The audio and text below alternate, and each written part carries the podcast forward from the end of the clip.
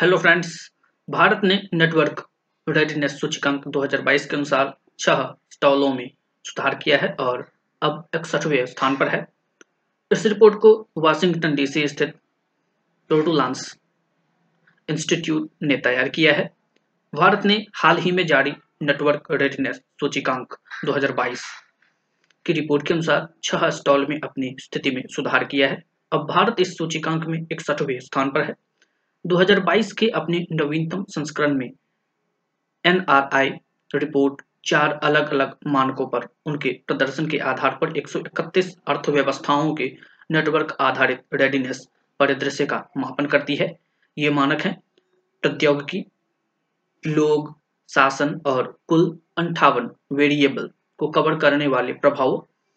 इस रिपोर्ट को Washington DC स्थित पोर्टुलांस इंस्टीट्यूट ने तैयार किया है। जो एक स्वतंत्र गैर लाभकारी गैर पक्षपाती अनुसंधान और शैक्षणिक संस्थान है।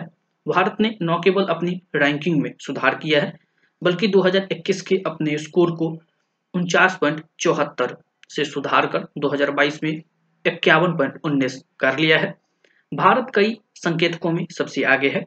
इस रिपोर्ट में कहा गया है कि भारत ने एआई कृत्रिम बुद्धिमत्ता प्रतिभा एकाग्रता में पहला स्थान देश के भीतर मोबाइल, ब्रॉडबैंड, इंटरनेट, ट्रैफ़िक व अंतरराष्ट्रीय इंटरनेट बैंडविड्थ में दूसरा स्थान और दूर संचार सेवाओं में वार्षिक निवेश व घरेलू बाज़ार आकार में तीसरा स्थान।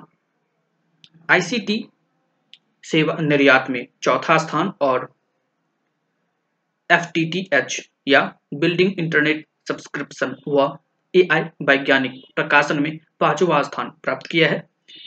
एनआरआई 2022 की रिपोर्ट में कहा गया है कि भारत के पास अपने आय स्तर को देखते हुए उम्मीद से कहीं अधिक नेटवर्क रेडीनेस है। यूक्रेन 50 और इंडोनेशिया उनसठ के बाद भारत निम्न मध्यम आय वाले देशों के समूह में 36 में से तीसरे स्थान पर है। सभी आधारों और उप आधारों में भारत का अंक इस आय समूह के औसत अंक से अधिक है।